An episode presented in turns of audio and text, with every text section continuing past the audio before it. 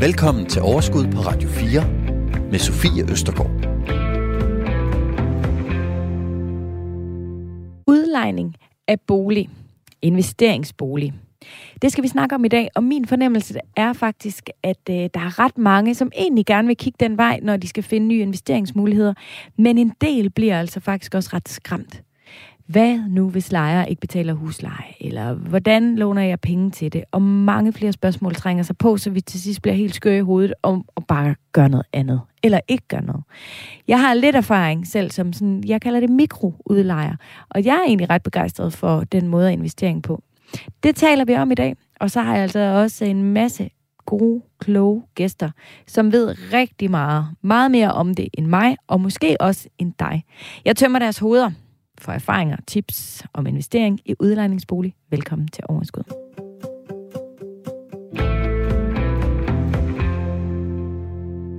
Morten Bang, aktie- og ejendomsinvestor. Velkommen til. Tak skal du have. Du har jo faktisk øh, været her før. Ja, det er en fornøjelse at være tilbage igen. Jamen, øh, det er jeg glad for, du siger. Det er jo altid sådan en eller anden form for sådan et lidt ekstra stort bånd, man knytter til hinanden, og både du siger ja til at komme igen, og vi inviterer dig igen. Ja, det er jo fantastisk. Det eneste, det er, at nu skal jeg sidde et andet sted, end jeg gjorde sidst. Det er lidt en udfordring at vente sig til, ikke? Jamen, det kan jeg godt forstå. Ja. ja. Men jeg håber, du klarer det. Det gør jeg, det gør jeg. Det er godt, det er jeg glad for. Øhm, sidste gang, der talte vi om investere om, om man skulle investere i aktier eller i bolig, hvis man havde sådan lidt ekstra øh, midler til rådighed. Men i dag, der stiller vi fuldstændig skarp på at investere i bolig. Yes. Altså, en ting er, at man bor i en bolig selv. Det har jo også igennem historien vist sig at være en god investering. Men i dag, der stiller, stiller vi skarp på det der med simpelthen at købe en bolig med henblik på at lege den ud. Som eller sælge den videre, ja, eller ja. hvad end. Men i hvert fald som ren investering, lige præcis. Ja. Øhm, Udover at du jo selv investerer i bolig, mm. så underviser du også, at du rådgiver, og du holder foredrag om aktie- og ejendomsinvestering. Det er rigtigt, ja. Er det sjovt? Ja, det synes jeg. Der er jo et eller andet, der går igen, det er med ejendom og investering, og det synes jeg begge dele er fantastiske ting. Ja. Absolut. Hvornår begyndte du at øh, investere i, øh, i ejendommen? Jamen, øh, min første øh, lejlighed, den købte jeg, da jeg var 21 og skulle flytte hjemmefra. Jeg havde været øh, studeret et halvt år i udlandet, og da jeg så kom tilbage til Danmark, så skulle jeg ligesom have et sted at bo. Og jeg havde altid vidst, sådan jeg siger altid, lige siden jeg ikke var så gammel, at jeg ville købe noget, når jeg skulle flytte hjemmefra. Jeg vil ikke, øh, jeg vil ikke bo til leje. Det synes jeg var spille penge. Hvorfor, hvorfor vidste du det? Er du sådan født øh, ind i en eller anden familie, hvor man har tænkt meget om økonomi, eller hvad? Nej, overhovedet ikke. Øh, måske næsten tværtimod, vil jeg faktisk sige. Øhm, så så øh, det har bare altid været en interesse for mig med tal og investering. Jeg begyndte at abonnere på børsen, da jeg var 13, så, så på den måde har jeg altid været lidt nørdet omkring det der. det er lidt nørdet. Ja, det er det. På en rigtig fed måde. Men øhm, i dag, hvor mange boliger har du nu? Ja, jeg talte lige op, fordi jeg tænkte, du nok stille spørgsmålet, og ja. jeg får det til omkring 77, og så er der nogle flere på vej med nogle byggerier og noget. Og der er også kommet flere til bare de seneste måneder, ja, der er så faktisk, en del da vi faktisk, talte ja. sammen, fordi ja, der var det væsentligt færre. Ja, jeg ved ikke, var det nogen af 60 eller sådan noget måske? Ja. Det omkring, tror jeg. Ja. Og hvor gammel er du i dag? Jamen, øh, jeg er, ja, det er et godt spørgsmål. Jeg er 31 år gammel, mm. øhm, og øh, så det er jo så cirka 10 år, jeg har investeret i ejendommen. Ja. Og man kan jo godt sidde og tænke sådan, okay, næsten 80 ejendom og 31 år, og det kan slet ikke... Øh, altså, det, der er mange, der vil tænke, sådan, det kan jeg jo slet ikke relatere nej, til. Nej. Men det er jo også vigtigt at vide, at i dag, der tager vi det altså ned på det niveau, hvor man måske står over for at købe den første Øh, og i den sammenhæng vil jeg også sige, at jeg har jo ikke startet med en stor pose penge. Altså til den første lejlighed, der havde jeg 100.000 eller sådan noget, jeg sparede op måske, havde investeret i aktier først. Så det er, ikke, det er egentlig startet med det, og så er der kommet en til, og en til, og en mm. til. Så det er startet fra meget let, kan man sige. Ja. Og kan du lige kort rise op, hvor ligger de her boliger hen? De ligger næsten udelukkende i Odense. Og jeg kommer jo fra Odense, og det er så den primære årsag til det, at jeg selvfølgelig har et stort lokalkendskab. Men, men når det er mine kunder er rådgiver, så, så, så, er det, så er det hele landet. Men mine egne, de, de ligger i Odense. Spændende. Jamen, det skal vi jo tale meget mere øh, om i dag. Og det er primært øh, lejligheder? Det er næsten kun lejligheder. Der er ja. også noget af og lidt, men, men næsten kun lejligheder og rækkehus, ja. Mm. Så kan jeg byde velkommen til min øh, anden gæst i dag, Peter Møller. Tak skal du have. Goddag. Du er jo investeringsrådgiver Goddag. og ikke mindre end administrerende direktør i Protiga Group. Det er korrekt, ja. Du er med fra dit hjem i Schweiz på en linje. Ja. Mm, dejligt, du vil være med, Peter. Peter, du har omkring 15 års erfaring med ejendomsinvesteringer. Øh, er det ikke rigtigt? Ja, det er korrekt, ja. I hvert fald i professionelt regi. Ja. Øhm, jeg startede jo også øh, øh, lidt ligesom Morten selv med at købe en øh, andelsbolig i Budinge øh, for 18.890 kroner og 54 øre. Øh, det kan jeg huske nu. Det var mit, mit største køb på det tidspunkt, da jeg var øh, 20 år gammel og var startet som revisorelev i Deloitte. Øh, og hvornår og, var det? Hvilket årstal var det? Det var 1999. Mm. Øh, det var mere privat. Og så... Øh, ja, hvad skete der? Så kom jeg ind på boligmarkedet, så steg det en andelskrone, og så kunne jeg så købe en ejerlejlighed på Frederiksberg, øh, der så øh, sat i stand sammen med min far, som så øh, dels øh, steg på grund af, at den blev sat i stand, men også steg på grund af, markedet var mere. Var der i 2004. Øh, og, øh, og så gik jeg simpelthen øh, selvstændig i år 2006 øh, på baggrund af de øh, værdistigninger, der har været der, og gik ud og belånt det mm. øh, delvist og kom så i gang, og det har jeg lavet lige siden. Ja. Og nu har du så øhm, øh, Protica Group, øh, som jo er sådan et, et, et sted, hvor I netop rådgiver os i, inden for ejendomsinvesteringer, også til private. Øhm, og, ja. og det kan jo altså være i, i forskellige øh, typer af ejendomsinvesteringer. Det vender vi også tilbage til senere, fordi der er jo forskellige muligheder. Men du vil jo også være den rigtige at spørge, øhm, i forhold til det, jeg sagde i min intro, hvor jeg sagde, at øh, min fornemmelse er faktisk, at utrolig mange øh, gerne vil kigge den vej, og lige stikker snuden ja. frem, men så er der også mange, der sådan, åh, så kommer der alt muligt andet, de skal tage stilling til, og så bliver det sådan meget besværligt. Øhm, hvordan ja. vil du vurdere sådan interessen for at investere i ejendom øh, er for tiden? Jamen, den er, øh, den er stor, øh, og øh, det vi kan se, det er, at det vores koncept var ganske hurtigt, at vi laver øh, ejendomsprojekter. Vi er en, vi er en ejendomsinvesterings- og udviklingskoncern, der laver ejendomsprojekter, hvor vi, investerer, hvor vi inviterer øh, privatpersoner og selskabsinvestorer med. Og det vi bare kan se, det er, at der er større og større efterspørgsel. Øh, men også, øh, gudskelov for det, det er, at øh, investorerne øh, bliver dygtigere og dygtigere. De sætter sig rent faktisk ind i tingene, og, og kan udfordre også en gang imellem, og kan stille de rigtige spørgsmål. Øh, og det er, jo en, det er jo en fornøjelse. Det er jo altid rart at blive udfordret øh, på et savligt grundlag. Mm. Øh, så, så, så jeg synes bestemt, at interessen øh, er, er stigende. Det kan vi fornemme. Og det er den jo generelt. Der er jo også meget stor... Øh, øh, fokus for udlandet på Danmark, øh, hvis vi skal gå et niveau op. Øh, de er meget, meget glade for den øh, danske AAA-rated økonomi og det danske realkreditsystem, øh, som vi kommer ind på senere og går ud fra, øh, mm. som er unikt, og det skal vi virkelig værne om. Men hvad sagde du? Realkreditsystem, det er jeg med på. Men du sagde noget lige inden, du sagde A-rated et eller andet økonomi? Ja, at, øh, at der, ja, der er mange øh, af de udenlandske investorer, der godt kunne lide den danske økonomi. Den er AAA, altså den har den højeste kreditværdighed, man kan få. Mm. Øhm, og det, man, man betragter det som sikker havn i virkeligheden. Det er jo ikke, ikke dumt, kan man sige. Nej. Men øhm, jeg synes, vi skal komme i gang med det her program, fordi der er så mange ting, som jeg gerne vil spørge jer to om. Men et kort ja-nej spørgsmål. Morten Bang, synes du, at det er en god idé at investere i ejendom? Hvis det kun er ja-nej, så ja. Det er et super dumt spørgsmål, når du har næsten 80 ejendom. men, men det er interessant, at du siger, når det kun er ja, øh, kort, så ja. Og hvad siger du, Peter? Vil du også sige, Jamen, at det på øh, nuværende tidspunkt stadig er en god idé at investere i ejendom? Hvis man skal... Ja, men... Og det må jeg, så må jeg ikke uddybe med, men, men ja, det vil det være. men jeg lover, at I får lov til at uddybe jeres mænder, fordi de er jo faktisk også rimelig vigtige, særligt når I begge to er inden for branchen, og det alligevel ikke er et solklart ja, for der er selvfølgelig ting, som vi alle sammen skal overveje også, når vi går ind i de her investeringer. Men nu synes jeg simpelthen bare, at vi skal komme i gang. Velkommen til jer begge to. Du lytter til Overskud på Radio 4. Dagens gæster er Morten Bang, aktie- og ejendomsinvestor, og Peter Møller, direktør i Protica Group.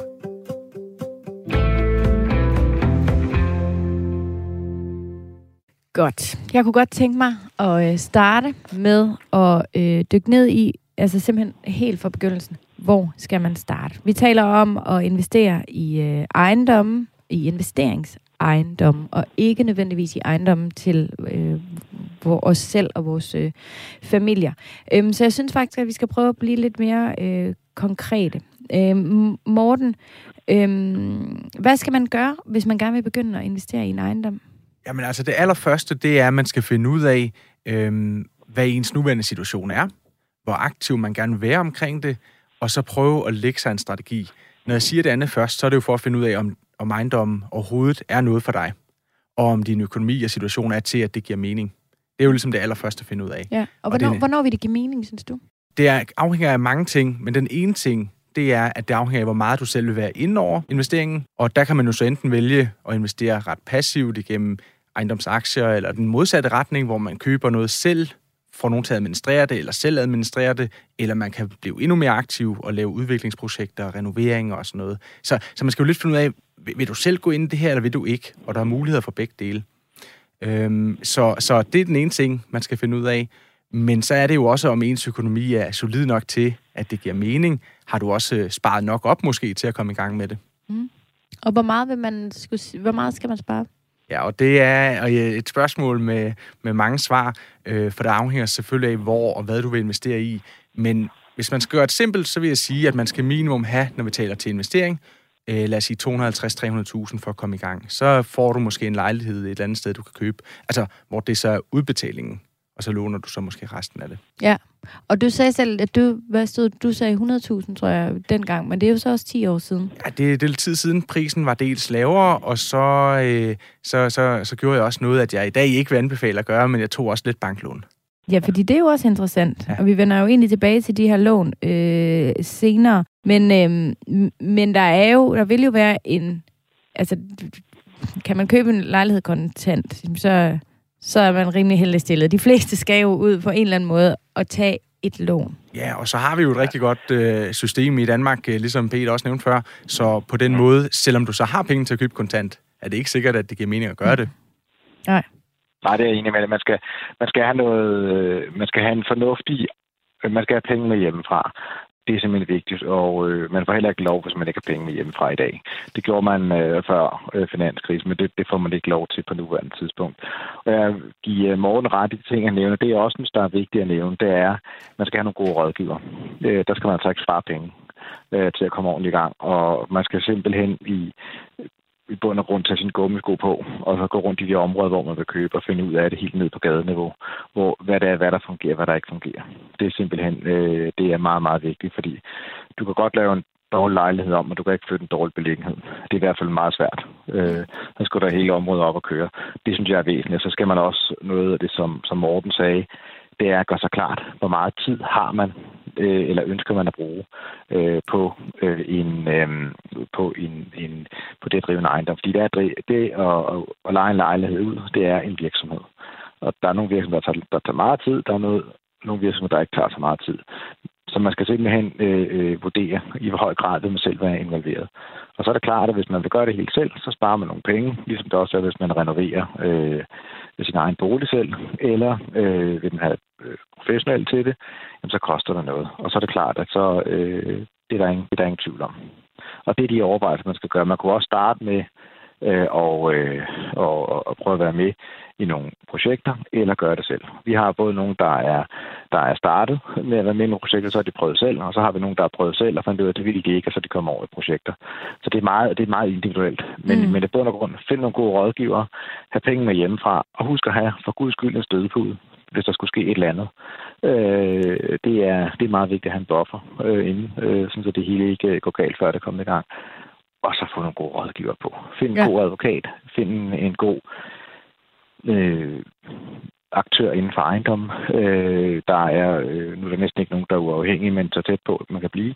Øh, og nogen, der har prøvet det før, så spørger nogen til råds. Vil I, øh, vil, I, vil I sige, at man uanset øh, hvor man bor i landet, eller hvor man ønsker at købe en lejlighed i landet, vil man kunne gøre det til en god investeringscase? Og hvad er vigtigst at kigge på? Skal man kigge mest på... Øh, mulighederne for udlejning af den her øh, bolig, eller skal man kigge mere på muligheden for, at den stiger? Fordi de to hænger jo ikke altid sammen, fordi de steder, hvor man måske helst vil bo, der har der måske været en form for prisstigning, og det vil være der, man kan tage den højeste husleje. Omvendt, så er der i de steder, hvor der måske ikke er så eftertragtet at bo lige nu, det er måske der, man kan få den bedste øh, stigning i, af, af værdien af boligen. Så Morten, når du finder nye ja, boliger, skal, ja, Peter, det kan også være, du har en, øh, en, en kommentar til dem. Ja, Ja, det er lidt min, min, min, min kæphest, det med værdistigninger. De er jo rare at have med. Men det er lidt ligesom dessert. Øh, det, eller et godt stykke kage, efter man har spist det. Det er meget rart at have, men, men, men, men man skal ikke være afhængig af, det er ikke det, man skal blive med af. Øh, altså, så jeg siger, man skal ikke, man skal ikke jeg vil ikke anbefale, at man køber det, øh, det jeg siger ren spekulation. Man skal have en sag, der simpelthen hænger sammen på øh, ved, at du kommer med en udbetaling, så har du nogle, nogle lejeindtægter, som du øh, har undersøgt og er sikker på, at du kan. Øh, og det kommer så an på, om det er en gammel lejlighed eller en ny lejlighed, fordi gamle lejligheder, de kan være meget charmerende. Der kan du komme ind i noget, der hedder omkostningsbestemt husleje, som kan være lidt giftigt. Øh, Vil du prøve at uddybe, hvad det betyder? Jamen, det betyder, omkostningsbestemt husleje betyder, at øh, der er nogle meget øh, faste regler for, hvordan man må fastsætte huslejen. Øh, og det vil sige, at man, øh, at, at hvis den man vil leje ud, så kan, man, kan det godt være, at man kan sige, at ja, men, øh, øh, man kan tage 1200, 1300, 1400 eller 1500 kroner per kvadratmeter. Det kan markedet godt bære. Men så er der nogle regler, hvor man går ind og kigger på, hvad har ejendommen kostet, øh, og opføre, og hvad er omkostningerne lignende. Og så er der måske en leje, der kun hedder 800 kroner eller 600 kroner per kvadratmeter, så ryger hele casen. Det vil en bank typisk også være inde at kigge på. Øhm, så det skal man være opmærksom på. Øh, men man skal simpelthen, jamen jeg, må ikke, jeg vil ikke anbefale, at man, man kun køber det øh, øh, for at få en værdistigning. Det kan være rart at få, og det kan også være, at man håber på og lignende. Men casen skal bare ikke hænge sammen, eller kun hænge sammen, hvis der er der en værdistigning. Mm. Altså, så jeg vil, jeg vil lægge øh, afhængig af, hvad det er for en type ejendom, det er omkostningsbestemt husleje eller fri markedsleje, øh, så vil jeg lægge, øh, øh, hvis det er fri markedsleje, vil det bare lægge inflationen ind, altså omkring 1,5 eller 2 procent ind øh, hvert år i øh, at regulere en, en, øh, en leje på baggrund det. Mere vil jeg ikke gå ind. Altså det er, vi har også lavet opskrivninger for vores ejendomme, og, og det har alle i branchen, og, og øh, Morten har formentlig også haft øh, vanvittige værdistigninger på den gode måde øh, øh, øh, i, øh, i Mortens portefølje. Ikke? Men man skal bare ikke casen skal bare ikke, casens rentabilitet skal bare ikke være afhængig af det. Det er Nej. det, jeg prøver at sige. Ja, klar. Det skal hænge sammen. Cash is king. Det er meget, meget vigtigt. For men, men lige... det er jo også ja. en ting, der, hvor det netop er et forhold mellem de to, hvor det de fleste ville, ja. hvis der ikke var forskel på den drift, man får, jamen det var måske at købe i centrum af nogle af de store byer, ikke? Men, men så er det ja. den der afvejning mellem, hvor højt vægter du øh, potentiel værdistigning og så den løbende drift. Mm. Og, og øh, ja. det kan blive en lang diskussion, men hvis man sådan skal skære det ned, så i min optik, så er det med at få et godt match mellem de to. Man skal ikke nødvendigvis tage hen, hvor man får det allerhøjeste. Det kan godt være, øh, det siger jeg ikke, man ikke skal, men det er ikke nødvendigvis, det er ikke sikkert, at man skal tage hen, hvor man får det allerhøjeste afkast på driften, fordi så kan det jo potentielt være ikke værdistigning, det kan også være tab. Øhm, men en god afvejning af de ting, og for at finde frem til det, fordi det er jo ikke nemt, og det er jo noget med at spå om fremtiden, men, men så i min optik, når jeg regner på tingene, så er det driften, jeg regner på, lidt ligesom Peter siger, og det andet, det tager jeg så som en positiv ting, når der kommer værdistigninger. Men ja det, man kan gøre, det stykke hjemmearbejde, man kan gøre, det er at prøve at finde de steder, som man også tror på, at der vil komme værdistigninger. Altså i vækstområder, hvor der er befolkningstilvækst, mm. men ikke i min optik ikke kun det, også lige så meget, at der er, sker noget i erhvervslivet, og der er en positiv udvikling, at der er et okay øh, bymiljø, ikke nødvendigvis lige der, hvor du investerer, men tæt på, fordi der er en urban- urbaniseringstrend. Alle skal ikke bo i København, det siger jeg ikke, men, men mange vil gerne have det der byliv tæt på sig. Altså vi har faktisk ja. også tænkt i forhold til studerende, mm. altså tæt på nogle, nogle uddannelser. Ja, øhm. og det hænger netop også tit sammen med øh, lige nøjagtigt de her ting, for eksempel ja. byliv. Det er også det, de studerende gerne vil have. Ja. Øhm. Jeg kunne godt tænke mig lige at tage de tre, du nævnte dem lige, Peter. Der var fri, øh, øh, øh, altså det her med, når man skal fastsætte øh, huslejen. Øhm, ja. Og der har vi faktisk også øh, inden for vores Facebook-gruppe, øh, Christoffer, han har skrevet øh, herinde, og den gruppe er I alle sammen velkommen til at hoppe ind og finde. Den hedder Overskud øh, Radio 4. Han skriver, regler for fastsættelse af huslejeniveauet er noget af det, der giver os mest hovedpine i vores proces. Det er virkelig et kompliceret område, og kan være altafgørende for succes at ramme rigtigt i forhold til drift øh, omkostninger. Og det er jo også lidt det, som I to I er inde på. Og der synes jeg med det samme, vi skal ja. slå fast. Fordi man kan jo ikke bare købe en lejlighed et eller andet sted, og så kan man, når vi betaler en høj rente, eller dudelut, og så bare sætte den på øh, 15.000 om måneden, fordi man selv synes, at det er det, der passer. Det kan man jo ikke, i hvert fald alle steder. Så skal vi lige prøve... Nej, du er inde på tre, Peter. Prøv, lad os lige slå dem fast. Jamen, der er, øh, man har, altså grundlæggende har man øh, omkostningsbestemt husleje, hvor der er, man er underlagt nogle, øh, nogle, nogle regler, der gør, at man ikke bare må hæve huslejen. Øh, og så er der fri markedsleje, hvor øh, at det er fri markedsleje. Det, det, er, øh, det er simpelthen, øh, øh det er det, der er begrænset. Det, det er markedet, hvad du kan tage. Ikke? Og det har været stigende.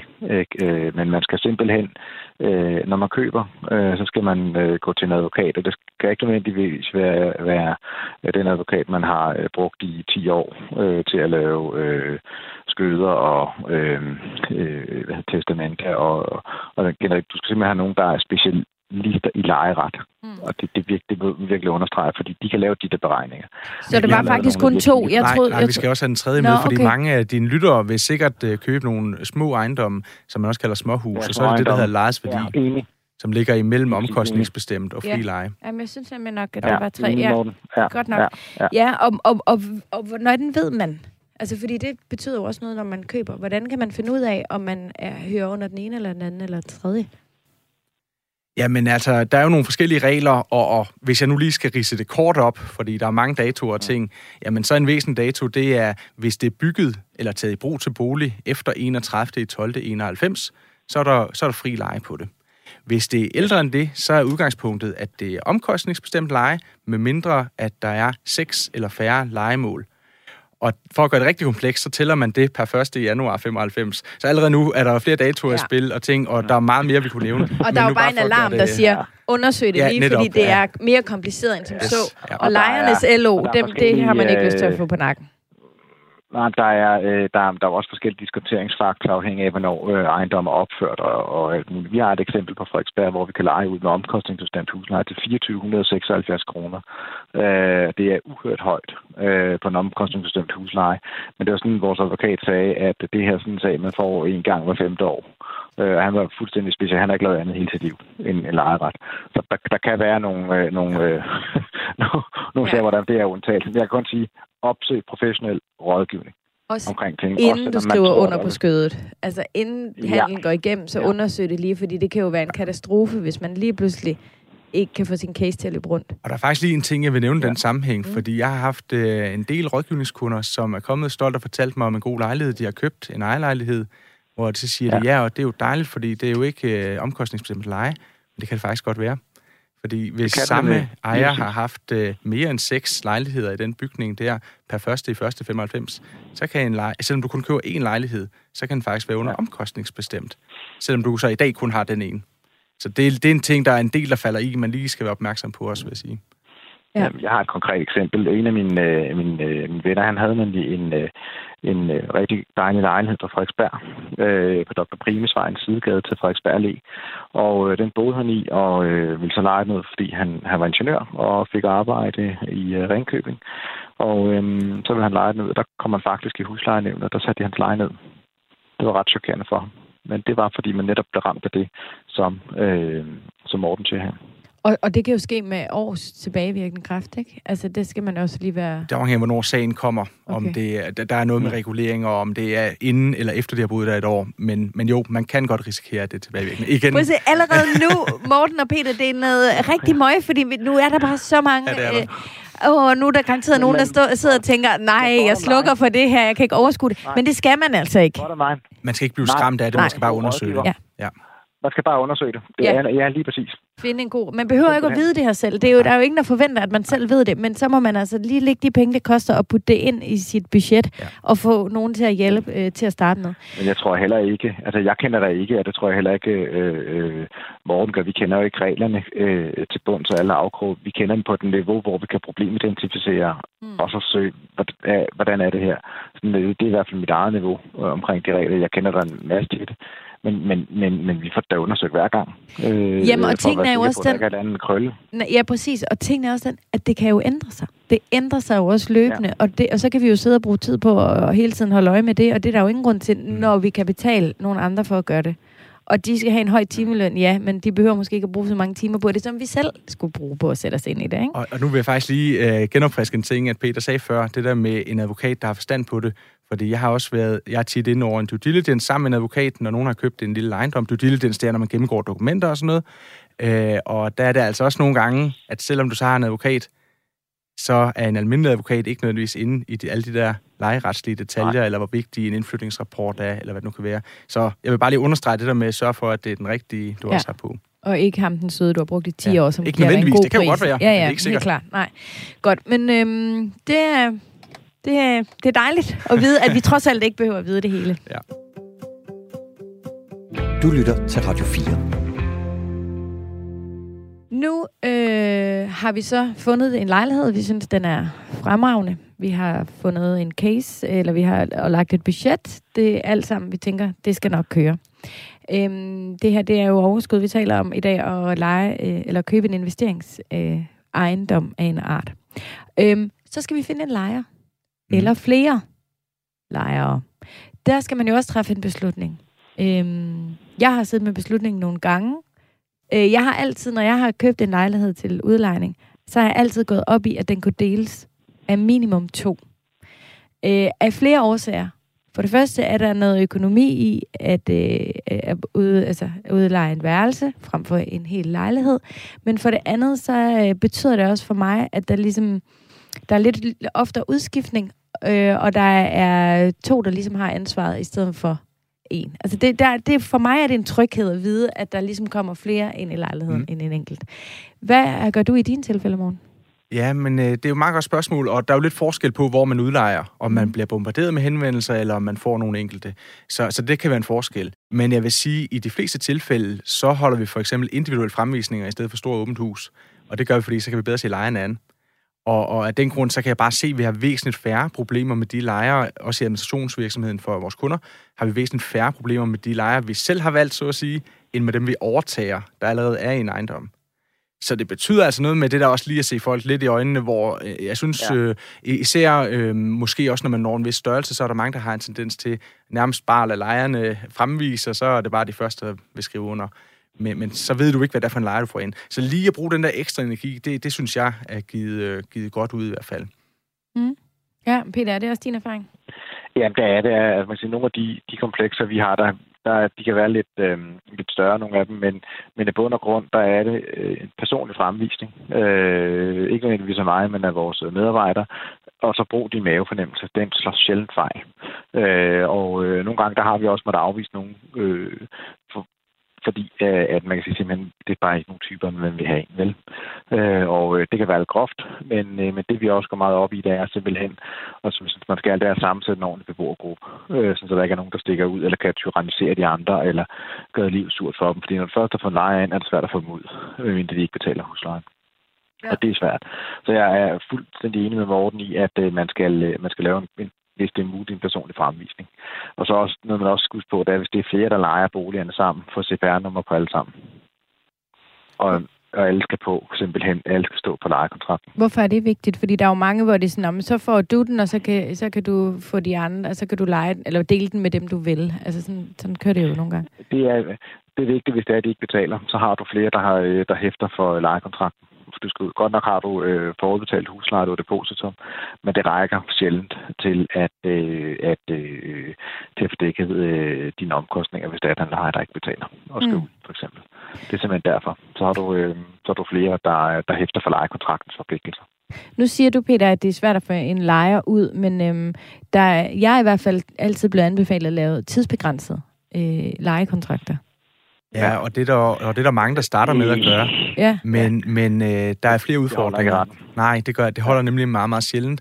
Øh, man kan sige, du kan som udgangspunkt kun gøre det, hvis du har én lejlighed, du udlejer, ud over hvor du så end måtte bo. Ja. Øh, så allerede ja, der, der vil det få en del... Hvad sagde du, Peter? Du skal have til hensigt at, du skal, jeg mener også, man skal have haft til hensigt at bebo den. Øh, øh, hvad hedder det, en, en, hvis, hvis du har for eksempel, hvis du har en tidsbegrænset lejekontrakt, så skal du have til hensigt at bebo lejligheden, eller det kan være lidt svært, hvis du har fem lejligheder, ikke? Jo, og, og men nu skal en... vi jo huske, at vi jo også taler til dem, der måske køber den første yes. enkel, og, og, så for og mig det, har det og måske man kan sige, selvom du kø, kun køber en, ja. så kan det stadigvæk være et problem. Du skal ikke tro, at du er sikret, ja. bare fordi du kun har en, du udlejer. Du kan stadigvæk ikke nødvendigvis være sikker på, at, øh, at du, hvis folk gør problem ud af det, det er jo ikke sikkert, de gør, men hvis folk gør et problem ud af det, så kan du godt blive tvunget til at fortsat have dem boende, øh, fordi det handler netop også, som Peter siger, om intentionen. Øh, det handler ja. om, om du reelt så skal ind og bo i den. Altså, du kan så ikke smide dem ud efter to år nødvendigvis, for at så udleje den til nogle andre. Det skal være, fordi du selv har en intention om at bo der, eller måske kunne et ja. forældrekøb for eksempel også være et argument. Det vil man nok tage som en del af samme familie også. Mm. Og det, øh, det man også kan sige, det er, at man kan også, der er også nogen, der vil spekulere i det. Og sige, at de vil simpelthen sige, at men øh, okay, jeg kan da godt flytte, så skal jeg lige have 100.000. Altså det er set før. Vi har ikke oplevet men jeg har hørt om det. Altså for at flytte ud, øh, eller hvad mener du? Ja, ja. Ja. Der er, altså, det kan være meget, meget ikke særlig pænt nogle gange, ikke? Øh, specielt på åben lejemål. Det er i hvert fald igen øh, en god grund til at øh, få nogen øh, til lige at få helt styr på de her øh, kontrakter. Fordi det er jo i virkeligheden bund og grund. Også hvis man en dag for eksempel gerne vil sælge den, så øh, ja. er det jo væsentligt lettere at sælge uden en lejer end med en lejer. Og lige nøjagtigt det, du ja. siger der, det giver mig faktisk lige sådan et godt hug øh, videre til et næste emne, fordi, øhm, og nu skal jeg jo ikke overtage styringen her, Sofie, men fordi det der med netop, når du køber en lejlighed og mm. udlejer, så kan det faktisk nogle gange være svært at sælge den igen, fordi du jo så netop sælger en lejlighed med en lejer, og det er en af grundene til, at man tit som investor og også bank foretrækker, at der er i hvert fald to eller tre eller fire legemål måske i, øh, i en ejendom. For den kan du nemmere sælge som en investering med lejer igen, hvor en lejlighed, der er udlejet, det kan være svært, og du får typisk også en lavere pris end markedsværdien på den, ja. hvis du skal sælge det, når lejeren stadigvæk bor der. Ja, klart. Men, øhm, det, det, var, jo... det var egentlig bare en opfordring til, at hvis det er muligt, så hellere at købe for eksempel en ejendom med to-tre lejligheder, end at købe to-tre enkelte lejligheder. Men hvem har mulighed til det, Morten? Ja, men det kommer jo så også an på, det kommer jo også an på, hvor man køber. Ja. Så lad os nu sige, jeg tror, du nævnte tidligere et beløb, der hed en halv million, mm. og, og det kan du måske få en lejlighed, øh, en lejlighed for at bruge som udbetaling der. Nu, nu kan jeg tage Odense, nu kommer jeg fra Odense, ja. nu tager det som eksempel. Du kan godt købe en to-tre værelses lejlighed til, lad os sige, halvanden, to millioner, og du måske ligger en halv million i udbetaling. Men du kunne faktisk også godt købe en, en ejendom, øh, en lille ejendom godt nok, men en ejendom med to lejligheder. Det kan du også godt købe to millioner så vil jeg bare opfordre til, at man så overvejer det i stedet, fordi den kan du komme af med som investering, når den er udlejet. Ja, du har også der er du mere lust. Ja, mm. der er du mere lust på den anden og måde. Har, og man har også, det man også skal huske på, det er, at hvis man køber en lejlighed frem for at have to, tre eller fire, så har du altså også en, øh, en større risiko for lejeudfald, afhængig af, hvor du er. Men, øh, men det er sjældent, at, at fire-fem lejemål eller tre-fire lejemål alle sammen bliver sagt op samtidig, hvor du kan godt risikere, at der kan være noget tomgang øh, hvis det er, at du kun har et lejemål. Det skal man også lige tage med. Men jeg kunne også være bekymret for, hvis man så køber de her, altså at det så er et sted, hvor det ikke er lige så let at finde en lejer, som det er, hvis du for eksempel køber en enkelt lille lejlighed et sted, hvor der er mere rift om at få lov til at bo. Det, det er klart, hvis du nu siger, at den ene lejlighed, nu siger jeg bare, at den var 60 kvadratmeter, og de to lejligheder, det var to på samme størrelse, det var 120, jamen så er det nok ikke samme sted hvis begge dele koster 2 millioner. Nej, præcis. Det er klart, så du skal selvfølgelig sørge for, at det er et godt sted, men, men nu, når jeg for eksempel siger 2 millioner, så vil det også være et fint sted i Odense. Det behøver jo heller ikke, altså tager vi i København, så behøver det jo ikke være København K, vi køber i. Der er jo også andre steder, Nej. der er fine, ikke? Nej. Ja. Det vil jeg faktisk slet ikke købe i øjeblikket. Det er sådan noget helt andet. Og det kommer vi også til. Det skal vi snakke om. Du lytter til Radio 4. Det gør du, og i dag der er vi i fuld gang med at øh, tale om øh, det at investere i en bolig. Ikke fordi man nødvendigvis selv skal bo der, men for øh, simpelthen at investere i det, i stedet for at investere i noget andet. Øhm, men øh, hvad kan man egentlig, øh, hvis man skal låne til sådan en? Hvad er reglerne? Hvad må man? Hvad har vi mulighed for? Det skal vi altså øh, snakke om nu, og øh, derfor så har jeg ringet til Mira Lige Nielsen. Er du med, Mira? Det kan du tro, jeg er, Sofie. Det er jeg glad for. Hej med dig. Du er boligøkonomisk chefanalytiker hos mm. Nykredit. Du har jo også været med i programmet før. Mm, og jeg synes også, at jeg kan kende en, en af stemmerne fra studiet. Det kan du tro. Det er nemlig Morten. Det er rigtigt. Det var hyggeligt fra, fra sidste gang, jeg var med. Ja, ja, ja, ja, ja, ja, ja, det var et rigtig spændende øh, program, og det kan jeg da også lige sige til øh, vores lyttere, at hvis I ikke har hørt det, så hop lige tilbage og hør det. Det var simpelthen et, et, øh, ja, på et tidspunkt nærmede det sig nærmest et debatprogram, hvor I ja, havde hver jeres indgangsvinkel til, om vi skal investere i aktier mm. eller boliger. Det var et sindssygt mm. spændende program, så gå lige tilbage og lyt, uh, lyt til det, hvis ikke du har gjort det endnu. Men uh, Mira, nu ringer vi jo til dig, fordi i dag der taler vi kun om boliger. Og øhm, jeg kunne godt mm-hmm. tænke mig at starte med, at du måske lige fortæller, hvad vi skal være opmærksom på i forhold til at optage et lån, hvis man køber øh, en bolig for kun at investere den, øh, eller kun mm. for investeringsskyld, eventuelt mm. øh, udlejning. Ja, med, altså, med udgangspunkt i, at man køber den for at lege i den, og for ikke at bo i den. Så er der jo altså en hel del ting, man skal være opmærksom på. Øh, rent faktisk er det sådan, at som udgangspunkt, så kan man kun få altså, realkreditbelåning ud fra det, der hedder rentabilitetsprincippet. Og det vil sige, og det er modsat, hvad der ellers sådan hedder kontantværdiprincippet, som sådan er den normale måde at låne på, hvor man belåner øh, ud fra markedsværdien, så fastsættes der ved rentabilitetsprincippet en, øh, en værdi ud fra de øh, indtægter, udgifter osv., der er ved at købe den her lejlighed og, og lege den ud. Og jeg er ikke ekspert i lige præcis, hvordan man gør det, men øh, jeg ved, at det typisk giver en øh, lavere vurdering øh, end markedsprisen, som så vil betyde, at man jo skal kan låne det mindre, i hvert fald som realkredit, belåning, øh, og det betyder, at man skal komme med en lidt større egenbetaling. Og det er jo altså udgangspunktet for belåning, når man som privatperson ønsker at købe en bolig, som man så ikke vil bruge til bolig til sig selv, men, men at lege den ud til, til tredje person. Det, øh, der er jo så sådan nogle undtagelser til, øh, til den her hovedregel, som gør, at man alligevel godt øh, under visse forudsætninger kan få belånt boligen på sådan ganske normal vis.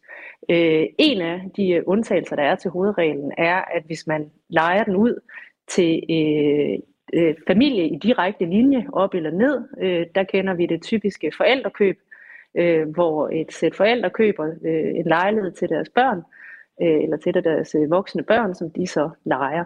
Der er det lån på normal vis, hvor man øh, kreditvurderes ud for det rådighedsbeløb, man har, øh, og, øh, og man kan belåne boligen fuldstændig, som var det en bolig til en selv, man købte.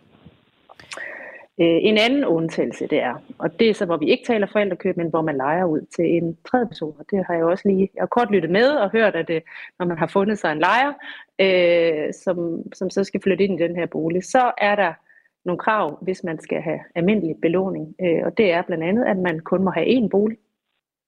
Øh, så man må altså ikke købe 3-4 stykker og lege ud. Så skal altså de en over bolig i, ud over eventuelt en, man selv bor i. Er det ikke rigtigt forstået? Ja, Ja. ja, præcis. Jo, jo, en bolig til udlejning. Ja. Ja. ja, det er rigtigt. Det er en bolig til udlejning. Øh, og derudover så er der noget med lejekontrakten, der er ret vigtigt, hvordan den er skruet sammen. Så der må være tale om en bolig, og så skal lejekontrakten være tidsubegrænset. Øh, og den tids, fordi tidsubegrænsningen betyder, ja, det, det var det, I var kort inde på, det her med, at man kan risikere at komme til at sidde med en lejer, man ikke rigtig kan komme af med. Men en tidsubegrænset lejer gør, at man kommer ind under øh, lejelovens bestemmelser, og derfor kan en lejer opsiges med 12 måneders varsel, hvis ejer selv ønsker at bo ind. Øh, så, så det er noget, øh, som kan give adgang til en almindelig belåning, hvis de her betingelser er opfyldt. En anden ting, der kan også give adgang, er, at der stadigvæk kun må være tale om én øh, udlejningsbolig, øh, er at øh, er at lave, altså have en tidsbegrænsning, men den må højst løbe på tre år, og den skal være begrundet i ejers forhold. Altså så skal man købe for selv at bo i den.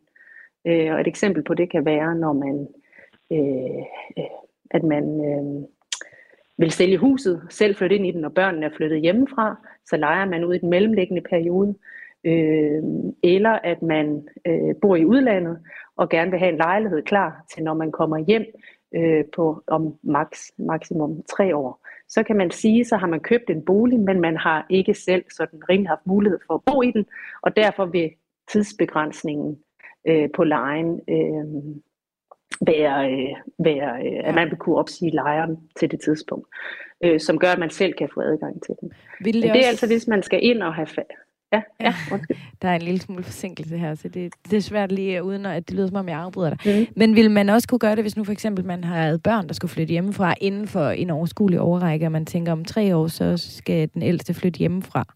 Vil det, vil det også være øh, en, ja, en mulighed? Nej, ikke som udgangspunkt vil det ikke være, Okay. fordi at du er stadig ikke sikker på, at den lejer, der så er i den mellemliggende periode, fordi det er jo ikke dig selv, der skal flytte, det er dit barn. Mm. Okay. Øhm, så man kan stadig ikke være, være sikker på, at lejeren, øh, kan man sige, øh, øh, at man øh, med en tidsbegrænset øh, kontrakt, lejekontrakt, kan få lejeren ud. Øhm, fordi det kræver, at det er dig selv, der ikke har haft mulighed for at bo der, og som så ønsker at benytte lejligheden. Mm. Er der så forskel, øhm, hvis man, øhm, hvis man, øh, altså fordi det her, det er så som privat. Ved du så, om der er forskel, mm. Hvis man så går over på et tidspunkt og får øh, flere lejligheder, og dermed ligger det over i en, en virksomhed, måske et selskab på et tidspunkt? Det er ikke det, jeg er stærkest i, men jeg, jeg ved dog, at der, der er reglerne, der kender hvor de her, vi har med til, måske endda bedre reglerne.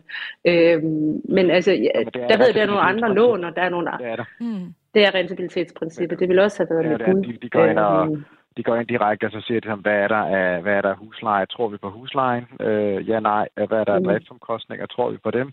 Mm. Ja, nej. Hvis ikke, så laver banken bare sine egne beregninger. Øh, det gør jeg alligevel. og, øh, øh, øh, og så øh, fastsætter man en, øh, en, en diskonteringsfaktor, øh, det vil sige, som er, øh, af, øh, som man siger, at øh, en, en ejendom skal give et overskud per investeret 100 kroner, og hvis det overskud for eksempel er øh, 4 procent eller 4,5 procent, så skal det overskud så være, øh, eller, eller undskyld, det er 4 kroner eller 4,5 kroner per 100 kroner, jamen så har man en diskonteringsfaktor med, øh, med 4 procent, og så regner man øh, simpelthen tilbage, øh, og så har man en ejendomsværdi. Og så vil man, øh, hvis det er et selskab, så vil man typisk belåne et sted mellem 60 og 80 procent af det, afhængig af ejerforholdene, øh, hvor man er hen. Øh, og vi får normalt 60 øh, procent uden hæftelse for investorerne. Men investorerne kommer så også med, med, med 30 procent i udbetaling, ikke? Øh, som jeg synes er et, fornuftigt niveau. Det skal i hvert fald ikke være lavere i min verden. Ja, okay. Jamen, det, det øhm, foregår, hvis man har en virksomhed i hvert fald. Ja, klart. Øhm, Mira, har du, Mira, har du mere at tilføje her til den her lånesnak? Egentlig, altså, egentlig ikke, men altså, udover det der med, at jeg tror, det godt kunne komme bag på mange, at øh, hvis man overvejer at lave det her køb, at man ikke bare, det her med, at man ikke bare kan komme af med en lejer igen. Og hvor vigtigt det rent faktisk også er, den måde lejekontrakten er skruet sammen på. Hvor vigtigt det er for, hvordan du kan låne til boligen. Ja. Godt, jamen jeg kunne godt tænke mig at tale lidt med alle tre om boligmarkedet, hvordan det ser ud øh, lige nu. Du lytter til Radio 4. Nu har jeg jo alle tre, enten i fysisk tilstand her i studiet, i form af Morten og Mira og Peter med på øh, linjen. Øhm, så ville det simpelthen være fjollet ikke lige at høre jeres take eller jeres syn på, hvordan det her boligmarked, som jo altså, har overrasket mange, i hvert fald de seneste par år, og er gået en anden vej, end rigtig mange havde spået. Men nu begynder renten jo også at røre lidt på sig, så hvad sker der fra nu og så fremad? Er det nu, vi skal gå ud og kigge på og købe en investeringsbolig, eller skal vi vente? Eller hvad, hvor, Morten, skal vi starte med dig? Hvad tænker du? Det kan vi sagtens. Der er også øh, mange af mine kunder, der stiller netop det spørgsmål, især nu, når renten den er sted. Så, så jeg har svaret på det nogle gange før. Det kort svar, jeg vil starte med, det er, at min holdning, det er, at det, det er der ingen desværre også kloge ellers hoveder, der ved, eller nogen som helst andre, om det går op eller ned med priserne. Fordi der er så mange faktorer i spil. Det er ikke kun én ting. Det er heller ikke kun renten. Men når det så er sagt, så, øh, så tror jeg, at det er lidt afhængig af, hvor vi kigger hen. Det kan vi også se på de seneste måneders prisudviklinger. Jeg tror, at der er mere følsomhed omkring de her rentestigninger, når vi taler de områder, hvor vi nu generaliserer lidt og siger 50-100.000 i kvadratmeterpris, så det vil jo så sige, der taler jeg jo meget om København og Nordsjælland og måske et Aarhusområde for eksempel. Så tror jeg, man er mere følsom over for, lad os sige, på det seneste en halv procent i rentestigning. Det er ikke nok til, at det virkelig påvirker øh, udlejningsejendommen på samme måde. Og der vil jeg lige afslutte med en lille sådan historisk, historisk tilbageblik, fordi vi går vi tilbage i tiden, så var normalen, at det, man kalder kontantafkast, som faktisk var det, øh, Peter også før talte om, som diskonteringsfaktor, øhm, at det lå cirka på niveau, hvis man talte København, cirka på niveau med en 10-årig rente. Og det gør det slet ikke i dag. Altså det kontantafkastet Nej. er noget højere faktisk, selvom man tænker, at det er kommet langt ned, men så er det noget højere end den 10-årige rente. Så med andre ord, så har de fleste ejendomsinvestorer allerede ikke tur indregnet de lave renter i priserne. Og der er bankerne heller ikke tur. Så derfor så tror jeg, at følsomheden kan være større på de meget dyre privatboliger, end mm. vi vil se på nogle udlejningsejendomme. Jeg tror ikke, en halv procent gør forskellen. Men det er klart, hvis det bliver ved, så, så vil det gøre en forskel. Ja. Peter, du virker til at være enig. Ja, det gør jeg. Jeg vil godt øh, øh, øh, altså fortsætte den bold, øh, fordi det, man kan sige, det er, det er at man kan sige, mange af dem, der, der, der kan købe de boliger til 50 og 100.000 kroner per men der har vi gudskelov øh, nogle banker, der de sidste 10 år har været rigtig grundige ved kreditvurderinger og være sikre på, at folk rent faktisk øh, kan betale, fordi der er nogle rimelig strikse krav for med indtægter og formue, med hvor meget man kan låne. Øh, så på den måde, der, der, øh, der frygter jeg ikke en ny bølge, men det er klart, det vil sætte sig lidt i priserne, hvis renten stiger. Og, og, og der kommer også på, hvor meget den stiger. Men det, man også kan sige med de boligudlejningsejendomme, altså det, hvor vi snakker om, ikke snakker kun privatboliger, men hvis man nu vil købe udlejningsejendommen, øh, så, øh, så sker der jo det, hvis renten stiger, så vil det alt andet lige. Det er i hvert fald en forudsætning for det, jeg siger her. Så vil inflationen også stige.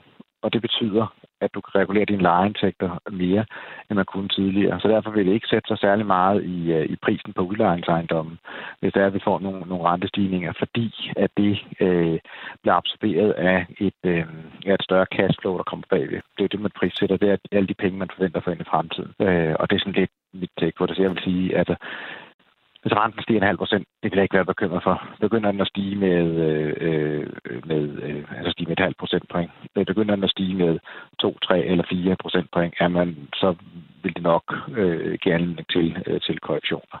Øh, så jeg tror ikke, at, at altså det er svært at spå om fremtiden, som Morten også siger, men jeg tror, at de værdistigninger, vi har haft, at dem, dem, og nu er det med far for at blive til grin, øh, men det må jeg så øh, leve med. Øh, dem tror jeg ikke, man vil se igen det, det tror jeg, det vil et ud. Så jeg tror måske mere på en blød landing. Måske en, en, en, en lille korrektion nedad på nogle af de allerdyreste øh, ja. boliger. Men i bund og grund, der har vi en bundsolid dansk økonomi. Det skal vi huske på. Og vi har banker, der har lavet et ordentligt kredithåndværk. Selvfølgelig er der nogle undtagelser, men langt hen ad vejen har lavet et ordentligt kredithåndværk. Så det vi heller ikke vil se, håber jeg da, og forventer jeg ikke, øh, en eksplosion af transaktioner og alt muligt andet noget, som er det, der virkelig kan sætte udbud i gang. Øh, og og når, når, jeg, når jeg snakker om det, så snakker jeg altså om de store byer i ja. Danmark. Ikke? Altså, øh, øh, jeg skal ikke hvordan det kan være i nogle, nogle landområder, hvor man kan være lidt presset med, hvor man jo også har set, at folk er ved at komme en lille smule tilbage til. Men, men det er så jeg er bund og grund er ikke, øh, er ikke nervøs for også fordi vi har et sigt. Øh, øh, og, og mit, mit sigt på det her, det er ikke at det, som man i gamle dage kaldte flippe øh, ejendom. Det vil sige købe sig selv med et halvt år efter, øh, øh, og øh, hvor det er ren spekulation. Øh, men jeg tror ikke, markedet er så spekulativt. Øh, øh, i dag, som det var måske for 12-14 år siden, der i 2006 og 2007.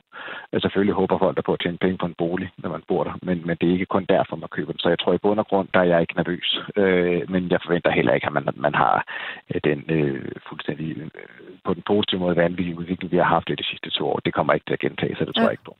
Okay, øh, så hvis man sidder ja. derude og ligesom tænker, jeg skal på boligmarkedet nu, fordi jeg har hørt, at nogen har tjent million på to år, så er det ligesom ikke der, vi er. Øh, Mirat, inden du får lov til lige at komme kommentere på, hvad du tænker om alt det, som gutterne her siger. Så skal I lige høre fra Iben, som er øh, en af vores øh, lyttere.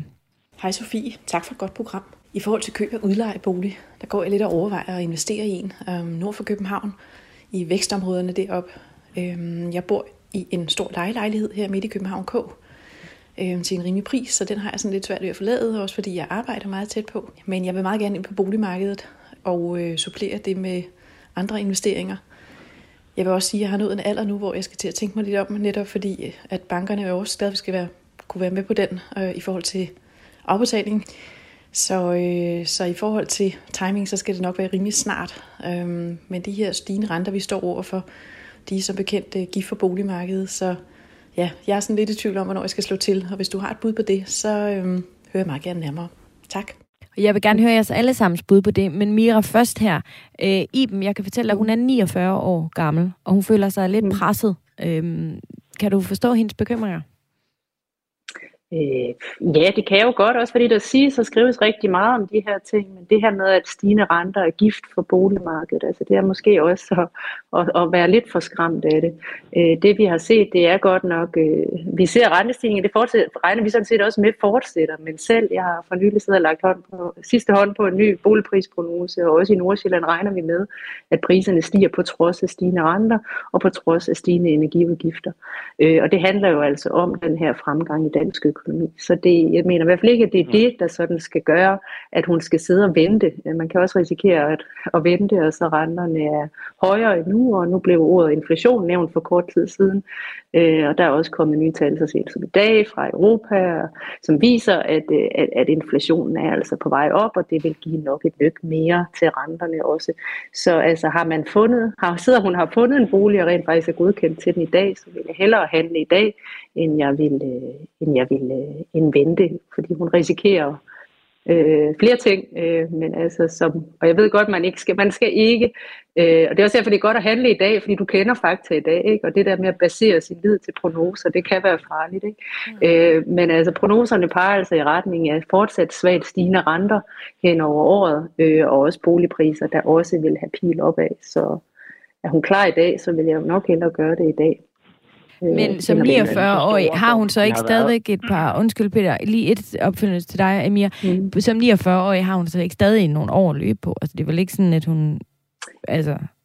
Jo, det har man, men altså, jeg tror, det hun taler om, og, og mere nedbringe gælden, inden hun skal på pension, mm. det er jo fordi, at, øh, at øh, der, der er en forståelse af, at man, man gerne skulle øh, komme, ja, nu kan det også være, at hun selv ønsker at skulle ind og bo i den bolig en dag, det kunne jeg ikke helt lige forstå, eller høre om det. Må vi da håbe, hvis hun skal have lejeren ud en dag i hvert fald. ja, ja, ja, altså at, øh, at hvad hedder det, ja, ja, det er klart, hvad hedder det, men øh, at man skal ned under 60 procent for at få betalt det, øh, det, det er der i hvert fald... Øh, sådan er det jo, at man råder til, ja. hvis, man, øh, hvis man selv bor i en bolig, så man kan klare den der indkomstnedgang, der kommer. Men her taler vi jo om en bolig til investering. Ja. Så det hun nok også tænker på, og måske har hørt om, det er, at hun skal jo kreditgodkendes øh, i bund og grund til at kunne klare lånet i hele lånets løbetid. Mm. Øhm, og, øh, men altså, jeg ved ikke, om jeg vil sige, at hun har travlt. Altså, hvis hun har en forholdsvis pæn opsparing, øh, så Øh, og altså, så, så, så er det ikke nødvendigvis sådan, at hun skal skynde sig, fordi hun er 49 år til at købe en ejendom, hvis det er til investering. Klart. Peter, undskyld, at øh, jeg afbrød, eller hvad jeg gjorde, men værsgo. Ordet er i hvert fald dit. Det er helt i orden. Jamen, jeg vil bare høre om, at også til, til nykredit her, om hvor, hvor meget I forventer, de stiger øh, her i år, priserne med den prognose. Øh, jeg ved ikke, om det er du må offentliggøre, du, altså hvis, altså i, i hvis man tager, sådan, jo, jo, altså... Og så, og så Østjylland, ja, for eksempel. Ja. Øh, jamen på, hvis vi ser på huse, så er vi omkring 3-4-5 procent. Øh, på lejligheder øh, taler vi lidt, mm. der er vi en 3-4 procent. Øh, så vi er nede i det leje, og det er jo altså noget helt andet. Altså huse i København, jeg ved godt, der er få af dem, men huse i København og Københavns omegn for den sags skyld steg øh, ja. 17 og 21 procent sidste år. Så altså det, ja det, jeg er jo helt enig med dig i, at det, er et helt, det bliver et, helt, det er et ja. helt andet boligmarked, vi mm. kommer til at følge hen over i år, af, af mange forskellige årsager. Ja. De stigende rente er jo en ja. af dem. Øhm, ja. Mm. Meget øh, spændende. Øh, og Mira, tusind tak, fordi vi lige måtte øh, ringe til dig. Det var øh, dejligt, at vi lige kunne tjekke ind med dig og høre på, Nykredits øh, prognoser øh, og det hele. Jeg håber, vi må ringe til dig en anden gang. Det gør I bare. Dejligt. Kan du have det godt? I lige måde. Du lytter til Radio 4. Jeg kunne godt tænke mig lige at vende noget andet, øh, Morten og øh, Peter.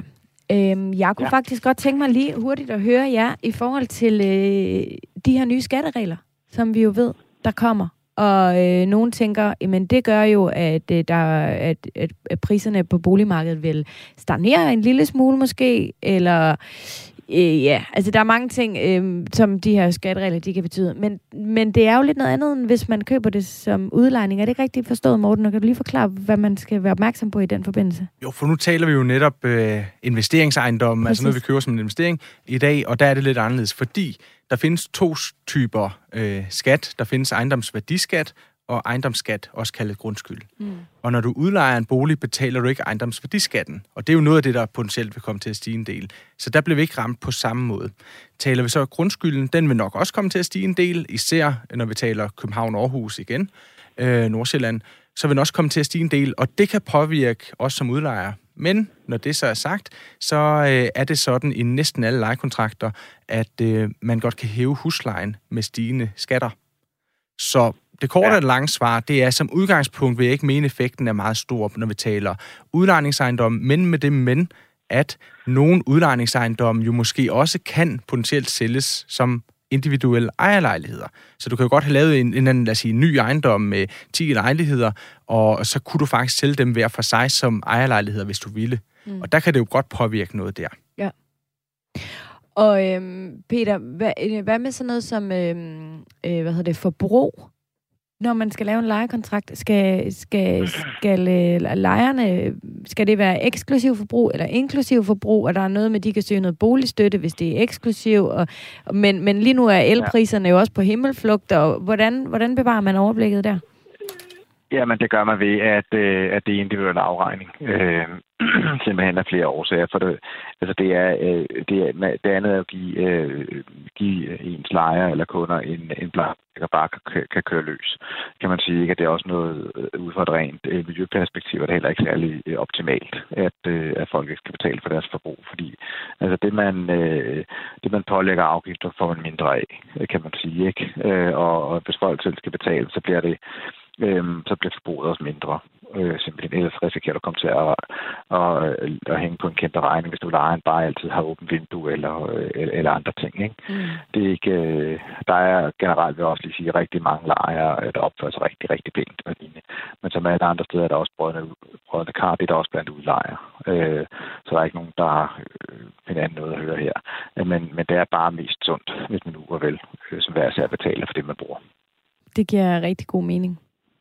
Jamen, øh, ved I hvad? Så er tiden gået. Og tusind tak ja. til jer begge to.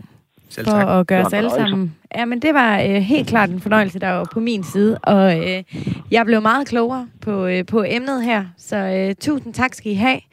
Øh, tak til dig, Morten Bang, aktie- og ejendomsinvestor. Og øh, også tak til dig, øh, Peter Møller, investeringsrådgiver og administrerende direktør i Protica øh, Group. Tak til jer begge to. Tak skal du have. Husk øh, nu at øh, find mig eller os hele programmet på vores Facebook-gruppe. Den hedder Overskud Radio 4, og du er jo altid velkommen til at skrive til mig på mine sociale medier. Hvis du har en idé til et program, noget du gerne vil vide mere om, eller eventuelt bare et spørgsmål, ligesom Iben hun gjorde i dag. Programmet her, det var tilrettelagt af mig selv og af Anders Hammann.